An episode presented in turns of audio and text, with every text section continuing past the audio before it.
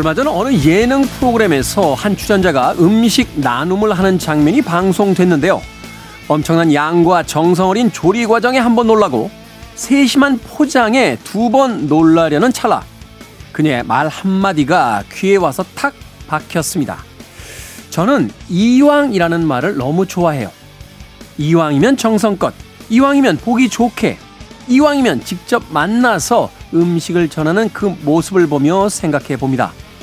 이왕이라는 말에 담긴 그 특별한 한 끝에 대해서 말이죠. 김태원의 시대음감 시작합니다.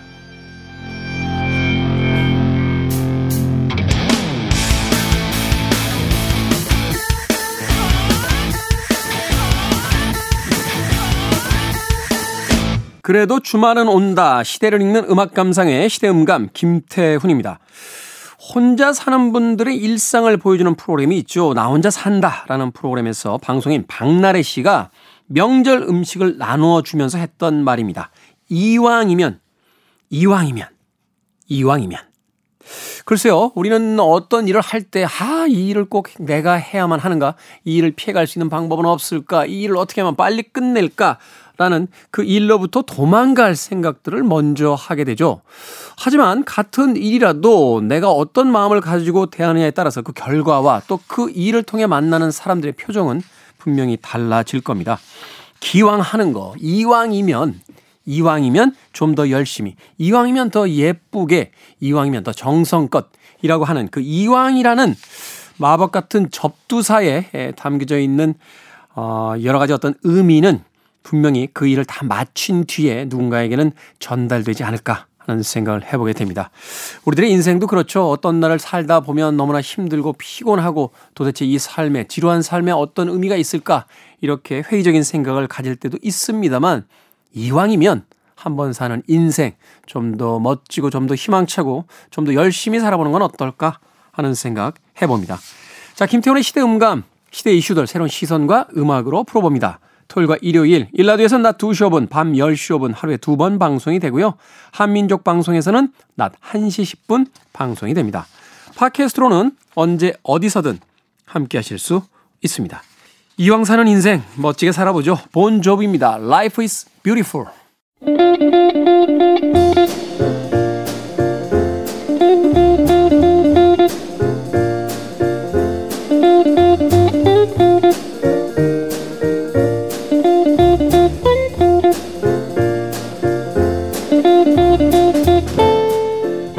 깊어지면서 책과 함께하는 야외 행사들이 이어지고 있습니다. 서울광장에서는요 매주 목금 토 일 책 읽는 서울광장이 운영되고 있고요. 여의도 뚝섬 한강공원에 마련된 수변 속 열린 도서관도 개장 2주 만에 방문객이 무려 5만 명을 돌파했다고 합니다. 주말에 이어진 휴일 아름다운 가을 풍경 앞에서 책 읽는 즐거움을 누려보시는 건 어떨까요? 우리 시대의 책 이야기 책은 북 정현주 작가님 나오셨습니다. 안녕하세요. 안녕하세요. 이제는 이런 이야기가 별로 의미가 없습니다만 정현주 작가님은 어떤 계절에 책 읽는 걸 가장 좋아하세요? 사시사철? 사시사철. 예전에는 이제 가을이 책 읽는 계절이다라고 했던 게 아니에요. 지, 지금 와서 생각해 보면 음. 지금 와서 생각해 보면 네. 에어컨도 그렇게 많이 보급이 안 되고 사실 그렇죠. 집안의 난방도 음. 그렇게 좋지 않았던 시절이니까 아. 아, 이 계절이 제일 좋아야 이제 책 읽기 덥지도 않고 그 춥지도 않고. 근데 지금은 뭐 난방시설 잘돼 있고 그 동네마다 아주 책 읽기 좋은 물론 이제 카페 사장님도 싫어하실지 모르겠습니다만 음, 카페도 굉장히 많아졌고 어 그 통계 조사 보니까요. 1시간 한 40여 분 정도까지가 그 음료수 한 잔을 팔았을 때 이 카페가 어, 손해보지 않는 음. 시간이래요. 음. 그한 명의 손님이 머무를 때. 그러니까 이제 책 읽거나 그 카공족이라고 하죠. 노트북 켜놓으신 분들 계시면 양심적으로 어. 두 시간에 한 잔씩은 좀 시켜주시고. 어, 저는 그렇게 해요. 두 시간마다 그러니까. 카페를 옮기거나 한 잔 더 시켜요. 그렇게 좀 해주시는 게 좋지 않나. 네. 이야기가 또 일리가죠. 아, 가을에 대해서 제가 말씀드릴 게 있어요. 네. 사람들이 가장 책을 안 읽는 계절은 가을입니다. 날씨 좋으니까 바깥으로 네, 날씨 좋아서 다 놀러 다니고요. 네. 저는 그게 좋다고 생각해요. 가을이 너무 짧고 좋은 계절은 또 계절대로 즐기고 아이. 책은 책대로 즐겨야죠. 그 여름이 가장 많이 읽는 계절 중에 하나예요. 여름에는 나, 더우니까 나가지 않고 음. 그리고 휴가도 있고 그러다 보니까 서점계에는 두 번의 성수기가 있다고 보시면 되는데 여름 휴가철이고 그다음 네. 크리스마스 때 아. 그리고 이제 새학기 때는 새학기 그때 이제 학습 수가 있는데 네. 그렇게 되어 있고요. 어, 가을이 가장 안 팔려서 제발 책 좀 읽어라 그래가지고 범가. 독서의 계절로 만들었다는 이야기를 들었습니다. 그렇군요. 음. 저는 조금 다르게 이제 책을 보는데 음. 5월부터 10월까지는 저는 노는 기간이에요. 좋아요, 그것도. 네, 저는 이제 어. 여름 되게 좋아하고 바다 좋아하고 이러니까 날씨가 이제 따뜻해지면 되게 네. 이제 주말 같은 때는 가까운 바다에 가 있거든요. 그러다 보니까 5월부터 10월까지는 노더라고. 근데 이제 날씨가 추워지면 약간 우울해지면서 근데 이제 한편으로는 아, 이제 또 내년에 또 뭔가 방송도 하고 뭐 글도 써야 써야 할 이제 좀 양분을 비축을 해야 되는구나. 음, 음. 겨울나기 해야 되는구나 해서 11월부터 한 4월 정도까지는 가능하면 약속 없이 그냥 집에 가서 책 보고 영화 보고 음악 볼리는 시간을 갔는데 네. 뭐 그것도 나쁘지 않은 것 같아요. 1년을 2학기 정도로 나눠서. 노, 네, 노는 학기하고 음. 공부하는 학기하고. 음. 예, 그래서 여름에 나온 책들은 사두기만 하고 아, 겨울에 읽어도 좋죠. 겨울에도 또 책이 나오잖아요. 겨울 책이. 아, 이래서 50대 남자들이 책을 가장 많이 사는 거. 겨울 책 읽다가 여름 책은 사다가만 놓고 못 읽게 되는 경우가 꽤 있습니다. 그 빅토리아 여왕 시절에는 그게 있었대요. 섹스피어 베케이션이라고 해가지고 네. 우리나라에도 있었다고 해요. 우리나라 조선 시대에 있었는데 책을 읽거라. 그 휴가를 주는 거예요. 음. 독후감 내야 돼. 유급 유급 휴가인데 우리나라 음. 조선 시대에도 그게 있었대요. 있었어요. 네, 어, 있었어요. 네. 이 네. 대신들에게 네. 휴가를 준다는 거죠. 가서 예, 공부 좀 하고 와라. 네. 이름을 까먹었는데 그 명칭이 있더라고요. 네네네. 외국에서는 이제 섹스피어 베케이션이라고 해서 섹스피어를 꼭 읽게 했대요. 셰익스피어를. 그래서 그런가요? 음. 최근에도 그 이 SNS 보면 영국에 굉장히 유명한 이 그 영국 배우들, 음. 영국 배우들 출신의 물론 이제 지금 영화도 다 찍고 하시는 분들인데 음. 그분들이 그 SNS에 나이가 굉장히 많으신 분들인데 그 하루에 한 구절씩 이 소네트 있죠? 네. 소네트를 읽어요. 그, 그런 거 너무 좋죠. 네, 그걸 그냥 동영상으로 음. 찍어서 올리세요. 씩하니 음. 웃으시면서. 네. 그 제가 지금 본명이 잘 기억이 안 나는데 그 엑스맨 시리즈에 그 교수님으로 나오시는 분이 있어요. 이렇게 휠체어 음, 타고 다니시는 분. 음, 음. 그분이 그렇게 이 섹스피어 극 정통하신 분이라고 멋지겠다. 하더라고요. 예, 딱 그 앉아서 소네트 탁 읽으시고. 그쵸.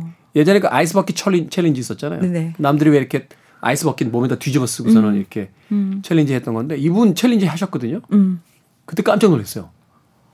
어, 자기 서재에 딱 앉아서 위스키를 잔에다 언도락스 잔에다 한 잔 딱 따라진 다음에 수표책에다가요 기부금 수표 금액을 딱 적어서 사인을 딱 하세요. 오. 그리고 딱 찢어서 딱 놓으시고 그 언더락된 위스키 한 잔을 쫙 드시고 씩 웃으세요. 이야 최고의 아, 최고의 그 아이스버킷 챌린지였다라는 제가 기억이 나는데. 어, 저 되게 불안했어요. 서재에서 지금 물을 뒤집었으면 어떡하지? 아 너무 멋있다. 우와 이게 네, 온더록스 잔 한잔 탁 드시고 수표책에다가 얼마 적으셨는지는 안 나왔는데 금액 적어서 사인 탁 하셔가지고 딱 수표 딱 내시면서 책 읽는 사람들 우아해요, 그죠? 그런 게 있는 네. 것 같아요. 네. 얼마 전에 그 영화 봤는데 어파이어 어파이어. 네. 어파이어에 보면은 하이네의 시를 주고받는 내용이 나오거든요.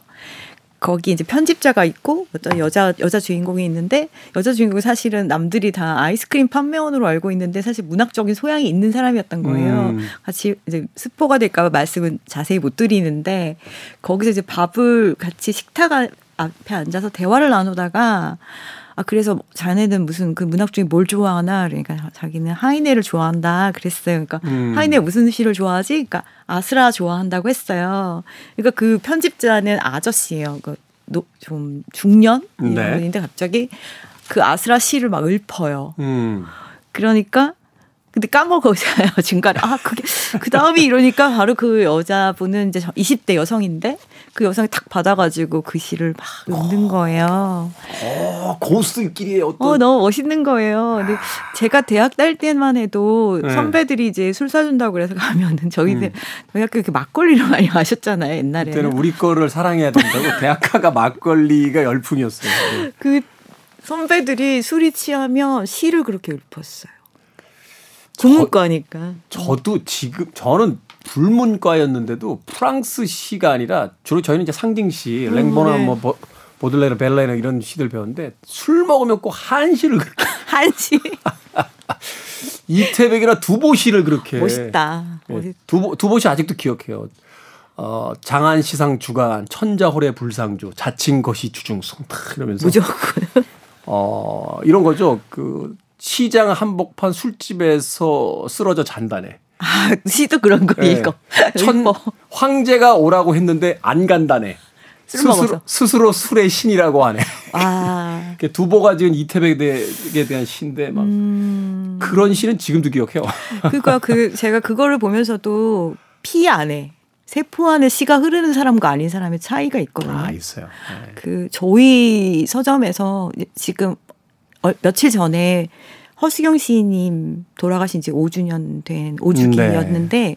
허수경 시인님 돌아가신 날 제가 마음이 너무 안 좋더라고요. 엄청 좋아했던 시인이어가지고 그래서 음, 발인 날 막 비가 내리는데 아, 죽, 죽겠는 거예요. 저는 누구의 팬으로 살아본 적이 없는 것 음. 같았는데 이게 마음이 너무 안 좋더라고요. 그래서 혼자 못 있겠어가지고 밤에 모여서 허수경 시인 시 같이 읽을 사람 이렇게 해서 올렸어요 SNS에 한 10명이 그냥 순식간에 모인 음. 거예요. 그래서 같이 앉아서 이제 시집을 펼쳐놓고 제가 시집이 다 있으니까 갖다 놓고 이제 돌아가면서 읽으면서 밤을 보냈는데 다들 책을 펼칠 때 한 사람은 눈을 감고 음. 시를 쫙 외우는 거예요. 낭송을 하는데 그게 너무 아직도 잊혀지지 않는 장면이거든요. 시가 몸 안에 있는 사람과 없는 사람은 살아가는 템포가 달라지는 것 같아요. 그 사실은 이제 뭔가 시뿐만이 아니라 자기가 좋아하는 무엇인가 또는 누군가가 있다라면 아마 이해하실 수 있을 것 같아요. 저도 사실은 누구의 팬이라는 걸 자처해 본 적이 거의 없거든요. 어, 근데 유일하게 제가 공공연하게 이야기했던 게 그 일본의 음악가인 루이치 사카모토예요. 음, 사카모토는 참 젊은 날부터 지금까지 인생의 가장 중요한 순간들의 그 아주 좋은 그 격려나 위로가 되줬던 음악들이라 저 혼자서도 굉장히 즐겨 듣는데 그 사카모토 루이치가 세상 떠났을 때 정말 며칠 동안 음, 멍했죠. 아, 너무 맞아요, 힘들더라고요. 맞아요. 예. 그리고 나서 그 어느 날인가 서재에 앉아서 그 음악을 그 저도 이제 거의 앨범을 다 가지고 사카모토 루이치가 사실 음반이 되게 많아서 맞아요. 없는 것도 몇 개 있어요. 아방가르드한 것도 있고 막 이런데 그렇게 듣는데 참 기묘한 어떤 다시 뭐라고 할까요? 약간 이제 엉망이 됐던 어떤 삶의 리듬 같은 게 다시 조율되는 듯한 네. 그런 느낌을 좀 받았던 기억이 납니다. 그렇죠. 그래서 그 예술이 가진 힘을 좀 가을 내내 좋은 풍경 보면서 같이 음. 그런 걸 나누면 좋겠다는 생각이 들었어요. 음, 네. 자, 가을 이야기 하다가 책 이야기 아직 시작도 못했습니다. 음악 한 곡 듣고 오면서 좀 정리하고 이제 가을 이야기를 네. 넘어서서 책의 이야기로 넘어가 보도록 하겠습니다. 가을하면 이 음악 한번 들어야죠. 프랭크 시나트라입니다. Autumn in New York. 가을이면 언제나 아, 즐겨 듣는 음악 중에 하나입니다. 아, Autumn in New York. 뉴욕의 가을은 어떨지 에, 가을에 뉴욕을 가본 적이 없지만 음악은 즐겨 듣습니다. 프랭크 시나트라의 음성으로 아, 듣고 왔습니다. 자, 책은 북. 오늘 정현주 작가님과 함께 이제 책을 읽어보겠습니다. 어떤 주제로 어, 책들을 골라 오셨는지 그 첫 번째 책부터 주제와 함께 소개해 주시죠. 네, 저 명절도 지나고 이제 가족에 대한 생각들을 좀 하셨을 것 같아서 가족에 대한 책을 골라서 짧고 빠르게 소개하려고 했는데 생선이 안 와서 길게 소개해야 됩니다. 아, 그 슬픔의 공동체라는 말에서 슬픔은 저는 좋은 의미의 슬픔도 있잖아요. 그렇죠. 아픔을 같이 나눈다는 네, 네, 거니까. 네. 슬픔을 주는 사람일 때도 있지만 최진영 작가가 신작을 냈는데 제가 앞서서 제가 누구의 팬으로 살아본 적이 없다고 했는데 이 책을 읽고 최진영 작가의 팬으로 살기로 했습니다. 아, 아, 그 정도인가요? 깜짝 놀랐네요. 네. 아니 원래도 좋아했었는데 뭐그 어, 자기의 차원을 계속 넘어서시는 분인 것 같아요. 계속 작품을 낼 때마다 새로운 어떤 지점으로 가고 있는 네. 사람이다. 그 이 책 너무 좋게 읽었고 이거의 세계관을 이렇게 만들어서 약간 환상 문학처럼 되어 있어요. 사실은 3대, 여성 3대 이야기가 있는데, 이제 첫 때는 엄마, 할머니죠. 임천자라는 분이 계시고요. 두 번째는 이제 장미수라는 엄마가 있고, 셋째는 신목화라는 딸이 있어요. 네. 이 셋에게 내려오는, 어, 약간 무당 같은 여기도 나와요. 우리 좀 무당 같은 거 아니야?라고 얘기를 하는 어떤 특별한 능력이 있어요. 그 능력을 대물림하면서 각자 다르게 해석하는 거예요. 그 능력을 그게 뭐냐면 잠에서 꿈을 꾸는데 네. 꿈속에 아주 많은 사람들이 죽는 장면을 보게 돼요. 어. 어, 약간 사람들이 막 CCTV 분할 화면이라고 생각하면 굉장히 많은 CCTV 분할 화면에 사람들이 각자 다 죽는 거예요. 그 중에 딱 한 명만 구할 수 있는 거예요. 딱 한 명만. 예, 그래서 제목이 단 한 사람이에요. 그 능력을 두고 세 사람이 이 3대가 다 다른 생각을 해요. 음. 할머니는 내가 기적을 행한다고 생각하는 거예요. 죽을 사람을 살렸기 때문에. 네. 근데 이제 두 번째인 장미수 씨는 고통스러워해요. 한 명밖에 살릴 수 없으면. 예, 죽어인 죽어간 나머지 사람들을. 그리고 세 번째 딸 이름은 신목한데 이분은 신에 대해서 질문해요. 나에게 왜 이런 능력을 줬을까? 왜 이런 시련을 주는가? 아, 그래서 이거는 나는 신, 신이라고 말해야 되나? 어떤 존재라고 말해야 되나? 그 존재의 능력을 중개하는 중개자이다. 그래서 이 사람은 이제 신목화가 주인 공이야. 제, 제일 얘기가 긴데 신목화가 이제 사랑을 하고 어떤 일들을 겪어가면서 이 능력에 대한 고민들을 계속 해나가는 내용이거든요. 흥미롭네요. 예, 이제 뒤에는 너무 스포가 되니까 말씀드릴 수 없어요. 굉장히 네. 최신작이기 때문에 신목화 얘기 읽으면서 정말 앞에도 그렇지만 하, 이런 질문을 이런 방식으로 던지는구나. 한국 문학에서 이런 이런 스타일로 쓰는구나라는 생각을 하면서 읽었는데 이제 임천자 씨는 이것을 기적이라고 행하지만 사실은 자기가 이런 능력을 가졌다는 걸 너무 두려워하고 감추고 그래요. 그래서 딸한테 말을 안 하고 음. 그 딸에게 유전될 줄은 몰랐던 거죠. 아, 근데 그러네. 예. 근데 딸에게 이제 유전이 됐는데 장미수는 이걸 굉장히 고통스러워 한다 그랬잖아요. 네. 그래서 이 사람은 뭐가 되냐면 간호사가 돼요. 음, 사람들을 사람들이. 현실에서도 살리고 싶어 가지고. 음. 근데 이 사람들의 또 공통점이 뭐냐면 이게 사- 누군가 하나를 구한다는 게 너무 고통스럽다 보니까 아예 안 구하게 되는 거예요. 이게 사실은요, 어, 잠깐 그런 생각을 해봤는데, 나에게도 만약 그런 능력이 있어요. 음. 그, 내 가족이 있단 말이에요. 음. 뭐 부모님들도 있고 다 있단 말이에요. 한 명만 살려야 된다. 음. 누군가 한 명은 살릴 수 있겠죠. 네. 그러면은 그 한 명을 살렸다는 것에 대해서 굉장히 뿌듯해 할까? 남아 있는 인생 동안 살리지 못, 그러니까 그렇죠. 누구 하나를 선택함으로써 그 죽을 수밖에 없었던 사람들에 대한 그 죄책감을 가지고 평생을 살게 되지 않을까 하는 생각이 들거든요. 맞아요. 그래서 장미수 같은 경우는 그걸 엄청 괴로워하는 사람이거든요. 그래서 안 구해요. 그러면 그 다음 날부터 두통이 너무 심해지는 거예요. 우리 왜 무당들도 신을 안 받으면 아프다고 하잖아요. 똑같이 너무 극심한 두통에 시달리는 거예요. 음. 그래서 막 일부러 잠도 안 자보고 막 하다가 두통에 시달리고 막 거의 죽어갈 때쯤 되면은 겨, 어쩔 수가 없는 거예요. 이제 그때는 꿈에 누- 또 누- 나타나면 누군가를 하나 또 살려야 되니까. 예, 또 살려요. 이런 과정을 계속 반복하는 어느 날 장미수 씨가 이제 어떤 남자를 만나게 되거든요. 그 남자는 약사예요. 근데 그 남자가 그 남자한테 처음으로 털어놔요. 나는 이런 사람이고 이런 꿈을 꿔. 근데 그 남자는 그거를 정확하게 다 100% 믿지는 않아요. 음. 막 머릿속에 여러 가지 떠오르는 거죠. 뭐 공황장애 이제 이 사람도 의료인이니까 약간 뭐 망상이 있나 네, 아니면 뭐막 그런 어. 것들을 생각해요. 공황 장애가 있나 뭔가 뭔가 우울증일까? 그런 걸 다 생각하고서 이 남자가 말을 해요. 나는 너를 위해서 두통에 좋은 약을 구해 놓을게. 라고 얘기를 해요. 그리고 내가 너를 위해서 무엇을 해주면 좋- 좋을까? 이렇게 물어보는 장면이 저는 되게 뭉클했어요. 음. 그러니까 우리가 장미수, 그러니까 우리 이렇게 생각할 수 있죠. 무슨 말이야 미친 거 아니야? 약간 이렇게 생각할 수도 있고 뭐 여러 가지가 있지만 사랑이라는 거는 거기서 내가 무엇을 할 수 있는가를 질문하는 것이구나. 그 사람에 대한 고통에 대해서 그런 생각이 들어서 그 부분에 밑줄 빡빡 그어가지고 네. 그럼 내가 너를 위해서 무엇을 하면 좋을까 외워놨다가 내가 좋아하는 사람들한테 써먹어야 되겠다. 음. 음 그랬어요. 그래서 이제 이 남편은 이 여자의 모든 걸 다 받아줘요. 이해하니까. 아.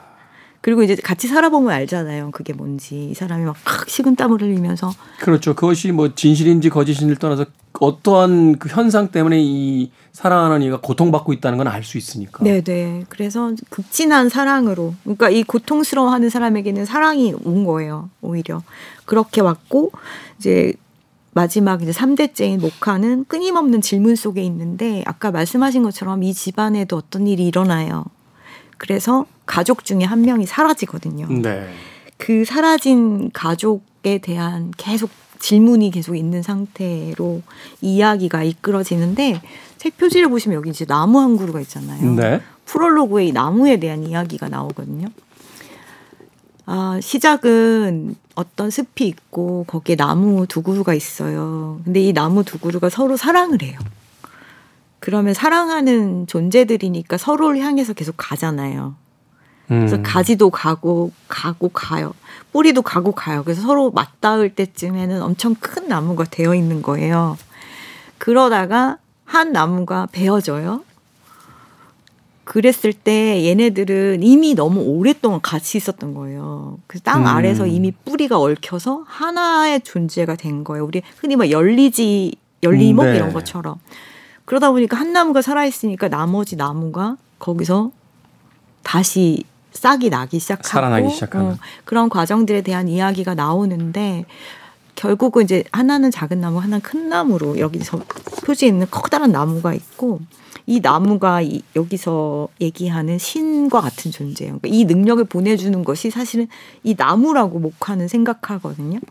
그래서 어떤 세계수라고 우리가 흔히 말하는 그런 게 있어요. 세계 중심에 있는 나무가 있다라는 것이 문학의 원형에 보면 나오거든요. 세계수라는 네. 세계나무라는 약간 그런 걸 상징하는 것 같아요. 그래서 일단 신적인 어떤 존재인데 이런 일이 일어나게 된 것은 결국 이 나무를 인간들이 배웠기 때문인 거예요. 음. 그래서 사랑하는 사람을 사랑하는 존재를 잃어버린 어떤 나무가 있고 그 나무가 어떤 에너지를 보내서 이런 일들이 일어난다라는 이제 그런 설정이죠. 그런 설정이 이제 일종 SF적인 부분들이 있네요. 네, 근데 약간 뭐 가이아처럼 어떤 뭔가 지구 전체를 하나의 에, 생명체로 에, 생명이 있는데 우리가 그 생명을 파괴했음으로 나타나는 여러 가지 일들에 대한 이야기들도 생각을 해볼 수가 있고 굉장히 신화적이에요. 여러 가지 세계관이 복합적으로 어, 이제 맞물려 있으면서 그것 또 네. 하나의 그 우화적인 측면 또 음. 그 좀 묵시론적인 이야기 이렇게 이제 풀어내는 거군요. 네, 장마다. 굉장히 음. 신화적이에요. 그래서 애들 이름도 엄마는 장미수, 아빠는 신복일이에요. 음. 이름도 뭔가 그렇죠. 있잖아요. 뜻한 바가 있는 네. 것 같네요. 그리고 아이를 다섯을 낳는데 이름이 일화, 월화, 금화, 목화, 목수예요. 음. 그리고 이 나머 이 다섯 명의 아이들이 어떤 일을 하냐면 첫 번째 월화라는 아이는 꿈을 꾸고 이야기를 만들어서 글을 되게 잘 썼어요. 그 글 때문에 굉장히 괴로움을 당해 학교에서 그런 좀 뛰어난 아이로 나오고 일하라는 애는 전교 1등이에요. 너무 공부 열심히 해. 그러니까 약간 우리 현대 사회인처럼 네. 자기가 가진 체력이나 능력에 비해서 더 우월한 존재가 되기 위해서 밥도 안 먹고 공부만 하는 그러다 쓰러지고 그런 자신을 원망하고 자기에 빠지는 그런 일화라는 아이가 나오고요. 금화라는 아이가 있는데 금화는 엄마를 굉장히 사랑하고 나는 커서 엄마가 될 거야라고 생각하는 아이가 있고 그리고 이제 목화라는 애는 아까 그런 능력을 받은 아이고 그다음에 목수라는 아이랑 목화는 쌍둥이거든요. 네. 이 목수는 옆에서 그걸 지켜보면 다 기록하는 사람이에요. 어. 굉장히 신화적이죠. 이 존재들이. 이 다섯이 있는데 이 중에 어느 날 사고로 나무가 쓰러졌어요. 습해서 이제 그만은 막 꿈이 많고 막 이러네요. 그래서 막 산속으로 막 가는데 그래서 목화랑 목수가 쌍둥이가 막 따라갔는데 나무가 빡 쓰러지면서 금화가 깔려요. 네. 그래서 이 아이가 이제 목수가 막 달려와가지고 한 해는 이제 언니를 봐야 되니까 너 빨리 가서 어른들 불러와 그래서 어른들을 불러왔는데 금화가 없는 거예요. 어? 나무에 깔려 있었는데. 그리고 나무에 목화가 깔려 있는 거예요. 뭐죠? 금화는 실종됐어요. 그 이후로 그 말을 절대 찾지 못해요. 앞부분에서는 계속 금화에 대해서 이 가족은 금화에 대한 그리움과 죄책감과 이런 걸 시달리며 살아가고 그날 그 얼마 지나서 이제 모카한테는 그 능력이 나타난 거죠. 이제 사람을 구할 수 있는. 그래서 음. 모카는 늘 질문해요. 나에게 이미 그 능력이 있었다면 언니를 구할 수는 없었을까? 뭐 이런 것들을 생각하면서 살아가는 내용이거든요. 네. 그러니까 어떻게 보면 이 3대가 하나의 슬픔, 하나의 슬픈 능력이죠. 슬픈 능력을 가지고 있고 그 안에서 질문들을 계속하면서 새로운 것들을 발견해 나가는 거예요. 우리가 다 같이 어떤 고통들을 갖고 살아가잖아요. 남다른 면도 있고 그런 면에 대한 우리는 어떻게 생각하면서 살아야 되지 이런 건데 제가 제일 좋아했던 부분 중에 하나가 뭐냐면 이 모카가 자신의 능력에 대한 고민들을 할 때 이렇게 얘기해요. 나는 그냥 어 내가 겪은 나의 것만 겪을 수 있잖아요. 모두가. 그러니까 나는 할머니처럼 순응하거나 엄마처럼 저항하지 않고 판단을 미룬 채 우선 경험하겠다. 아. 그래서 그 시간들을 경험해 나가면서 세 가지 목표를 둬요. 알아내는 것, 통과하는 것, 증명하는 것 이러면서 그 자신에게 주어진 어떤 고통과 슬픔을 그냥 오롯이 통과해내면서 경험하겠다. 그리고 그 이야기들을 목수한테 들려주면 이제 목수가 기록을 하는 내용이거든요. 작가의 가장 근접한 화자가 되겠네요. 네. 어, 말하자면 어, 삶이라는 것을 어떤 태도를 가지고 살아야 될 것인가에 대한 것들을 신화적인 어떤 구조를 가지고 와서 네. 어, 독자들에게 이제 질문하고 있는 음. 작가의 이야기다라고 볼 수 있겠네요. 그 안에 이제 생명 사상이라든지 또 지구와 지구의 어떤 환경에 대한 부분들 음. 또 가족 간의 어떤 유대 슬픔 뭐 이런 이야기들을 이제 아주 절묘하게 녹여낸 네. 어, 이런 표현 자주 쓰죠. 어, 탁월한 글쟁이의 어떤 이야기다. 이야기를 네. 아. 이야기 구성을 그러니까 소설 서사를 만든다는 것은 결국은 우리는 문장을 잘 쓰는 걸로 생각하지만 실제적으로는 집을 짓는 것과 같다는 얘기들을 하거든요. 대학원 때 그 얘기를 하도 들었어요. 저희 선생님들 맨날 아, 문창과 그러니까 이제 글을 쓴다는 건 하나의 구조물을 만드는 거다. 그렇죠. 그러니까 건, 세계를 만드는 거. 건축 설계사가 설계도를 만들고 이제 벽돌부터 기둥까지 음. 올려서 천장을 온, 그, 어, 그 얻는 것처럼 네.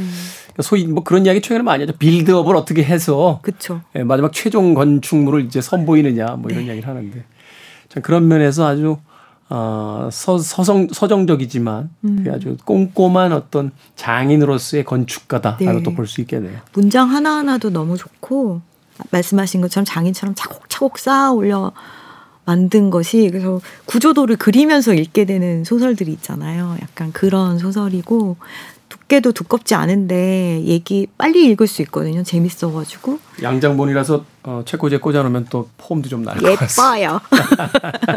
책의 또 효율성 중에 하나가 그런 거 네, 아니겠습니까? 예쁩니다. 자, 가족 슬픔의 공동체라는 주제를 가지고 최진영 작가의 단 한 사람이란 작품 소개해 주셨습니다. 음악 한 곡 듣고 올게요. Flying Pickets의 음악 준비했습니다. Only You. Flying Pickets의 에, Only You 듣고 왔습니다. 자, 최근 북 어, 정현주 작가님과 함께 에, 가족 슬픔의 공동체라는 주제를 가지고 어, 책을 읽어보고 있습니다. 어, 첫 번째 책은 단 한 사람 최진영 작가의 장편 소설 읽어봤고요. 어, 두 번째 책 어떤 책입니까? 두 번째 책은 신미나라는 시인이세요. 시인, 시인? 네, 시인분의 에세이 산문집 다시 살아주세요. 다시 살아주세요. 네, 입니다. 이 책은 가족에 대한 이야기랑 본인에 대한 본인의 고통에 대한 이야기예요. 그래서 제가 이 책을 너무 좋게 읽었는데 엊그제 우연히 어떤 찻집에 갔다가 이 작가님과 마주친 거예요. 오. 작가님 너무 잘 읽었습니다. 그랬더니 작가님이 아, 너무 칙칙한 이야기여서 누가 좋아할까 했는데 좋아해 주셔서 감사합니다 라고 하셨어요. 이야, 그 연남동 그쪽은 커피숍에 가면 막 이렇게 작가들이 앉아 있고 막 그렇습니까? 거기 서촌이었어요. 아 거기 서촌인가요? 서촌에- 서촌도 그렇고, 예. 네, 서촌에 요즘에 예술가들 서촌으로 많이 연남동이 버림받고 있습니다. 그 영화 중에 midnight in 파리라는 그 작품 있잖아요. 네. 음. 이게 남자 주인공이 그 어느 날 저녁에 파리를 산책하다가 그 우연히 어떤 자동차를 타게 되는데 이 차를 타고 있다 보니까 이제 과거로 간단 말이에요. 20년대로 가죠. 1920년대 이제 소위 이제 베레포크. 예, 재즈 시대라고 맞아요. 불리웠던 갔더니 뭐 피카소, 뭐 해밍웨이, 뭐 네. 살바도르 달리 뭐다 거트루드 만난다. 스타인 거실 나오고 그러면서 이제 그, 그 시대가 이제 경도당하잖아요. 네. 저희도 사실은 이제 젊을 때 음악 들을 때, 음. 야, 1960년대 런던에서 청춘을 보냈으면 어땠을까. 뭐, 바에 가 막 지미 헨드릭스가 기타 치고 있고, 그렇죠. 건너편 바에서는 막 링고 스타 드러머에다가 막 그 존 레논이 노래 부르고 있고 이런 시대를 살았으면 막 이랬는데, 음. 우리 시대도 사실 그런 시대일 수 있단 말이에요. 어, 이후에 위대한 작가들이 될 수 있는 분들이 많이 있죠. 많이 있죠. 음. 그런 분들이 동네 커피숍. 그렇죠. 뭐 이런 곳에서 커피 드시고 책 드시고 책 보시고 이런 경우들이 있는데. 그렇죠. 우리나라에도 1930년대 같은 경우에 뭐 낭낭파라 이런 데 보면은 이상 뭐 이런 사람들 막 다 모여 가지고 같이 커피 마시면서 문화적인 교류를 나누었거든요. 그러니까요. 그런 공간이 있었으면 좋겠어 가지고 제가 서점을 만들었는데 그 작가님들이 너희는 너무 방송국 냄새가 나면서. 근데 좀 제가 저희 서점 2층이 이름이 거트루드 스타인의 집이에요. 네. 그 거트루드 스타인의 거트루드 스타인이라는 작가의 거실이 미드나잇 인 파리에 나오거든요. 이분이 이제 물려받은 재산이 많았고 그 후원의 역할도 하고 살롱에서 네. 이제 교류를 시키잖아요. 네, 그래서 이제 피카소나 이런 사람들 뭐 어, 피츠제랄드 이런 사람들이 모여서 노는 해밍웨이 다 그 사람 거실에 모여서 놀았단 말이에요. 그 아드리안 브로디가 연기하나요? 달 네. 살바도 달. 네, 달. 이름이 달리 살바도 달리. 네, 그래서 막 피카소가 거트드 스타인의 초상화도 그려지고 했었는데. 음. 저도 좀 돈이 많으면 그렇게 될 수 있을지도 모르겠는데 돈이 없어가지고 요즘 월세 버느라고 저의 첫 애초의 꿈을 이루고 있지 못하는데요. 이제 이 작가님도 저희 서점에 오셨었더라고요. 네. 막 얘기를 같이 나누면서 너무 좋았다. 근데 이 책을 처음에 책 굉장히 단아하게 생겼어요. 그러네요. 음. 인쇄된 어떤 톤도 그렇고 그림체도 음. 그렇고. 네. 어 지금 발견했는데 최진영 소설가님이 추천사를 쓰셨. 아 그랬네요. 역시 문단은 자기들 다 끼리끼리군요. 난 소외됐네요. 네. 아니 그 영화계에서 케빈 베이컨 게임이라고 있어요. 그죠 여섯 단계. 여섯 단계 지나면 다 연결된다고. 뭐 한국은 2.3단계래요. 아, 2.3단계. 한국은. 네. 아 이분을 제가 저희 서점에 문학의 밤이라는 걸 한 적이 있거든요 연말에. 네. 거기에 오셨었어요. 그래서 그날 다 돌아가면서 시랑 뭐 자기가 그 해에 읽었던 가장 좋았던 페이지를 낭독하는 시간을 가졌거든요. 음. 근데 그날 마녀 아저씨를 읽어주셨어요. 아. 그 드라이브 마이카에 나오는 바니 아저씨 그 구절을 읽는데 허, 너무 멋있게 읽는 거예요. 안톤 체홉이었나요? 네. 그렇죠. 네. 그래서 어, 저분 되게 멋있다. 친해지고 싶다. 그랬는데 친해지지 못했고 카페에서 마주쳤는데 그때 인상이 있잖아요. 근데 이 책을 딱 읽었는데 앞에 막 아픈 얘기 막 이런 거 나오는 거예요. 막 힘들어요. 처음에. 근데 읽다가 중간에 보니까 저보다 한 연배가 어리신데 되게 어른의 글 같다? 음. 그런 생각이 들었고, 어, 이거 70년대 글 같은 거예요. 70년대 글이라는 게 이제 어떤 의미일까요? 고풍, 약간 박완서 선생님 에세이 같은 아. 느낌이 드는. 낙엽 태우는 냄새 같은 글들. 네, 그런 네. 게 있어요. 그런 정서가 있고, 이분이 부여 출신이시더라고요. 네. 부여 냄새 나요. 부여의 부여 냄새. 네. 여기 청소년기에 서울로 오셨다고 써 있는데 책에는 뭔가 지방 소도시인데 특히 부여 같은 경우는 굉장히 뭔가 안정적인 느낌이 있잖아요. 부여에 요즘에 예술가들이 많이 내려가 살거든요. 경주 부여 이 옛 고도에 어 최근에 젊은 세대들의 관심이 굉장히 많아지고 거의 네. 이 젊은 세대들을 위한 또 시설들이 굉장히 많이 생기면서 음. 그 이제 공존 사실 이제 서울에서도 그렇잖아요. 을지로 같은 지역이 십지로라고 불리면서 젊은 세대들이 많이 가는 게 과거의 모습과 현대의 모습이 이제 공존하면서 그게 네. 굉장히 어떤 독특한 문화들을 만들어내는 건데. 네. 부여에 사는 예술가가 쓴 책을 읽었는데 부여가 너무 좋다는 거예요. 그러니까 폭우가 오지도 않고 뭐 가뭄이 들지도 않는 그런 지역 같은 느낌이 있다는. 그래서 막 자연재해로부터 굉장히 안전해서 여기가 왜 수도였는지 자기가 너무 알겠다. 그 땅의 기운이 굉장히 음. 안정적이다라고 하더라고요. 근데 이 책도 그래요. 되게 큰 슬픔을 통과하는 한 여인이 있어요. 40대 네. 여인인데 본인도 아파요. 그래서 암 직전에 발견됐는데 수술을 하고 나는데 또 재발하고 이런 이야기들이 나오거든요. 그리고 어렸을 때는 상상도 못하는 그 70년대생인데 70년대 후반생인데 그 70년대생이 이런 삶을 살았다고 이런 음. 막 우리 할머니의 삶이 우리 엄마의 삶인가 이런 느낌의 막소 태어나는 거 보고 아니 그 당시도 시골은 있었으니까 여물 썰다가 이제 손가락 잘리는 가족도 아우. 생기 이 집도 딸 부자예요 딸부자인데 음. 그 중에 다친 언니도 생기고 그 가운데서 자신의 어떤 위치 그래서 되게 그런 성장 소설 보는 느낌이에요. 산문인데 그런 가운데 엄마 아빠가 이제 나이 드셨잖아요. 네. 그래 엄마 치매에 걸려요. 그래서 어느 날 엄마를 만나러 갔는데 엄마 이제 기억을 조금씩 조금씩 잃어가는 모습을 보게 되잖아요. 그러다 이제 코로나 터지고 엄마를 자주 못 봤는데 어느 날 갔더니 엄마가 자기한테 누구세요? 음. 라고 물어볼 때 그 마음들 그리고 아버님이 돌아가실 때 그 마음들 이런 것들이 적혀 있어서 우리 어제 중년 독서 얘기했는데 네. 중년이면 정말 좋게 읽으실 수 있는 고통스러워요 읽는 동안은 마음도 안 좋고 아니 전 중년이지만 로맨틱 코미디 읽고 싶어요. 왜 이렇게 고통스러워요 책이?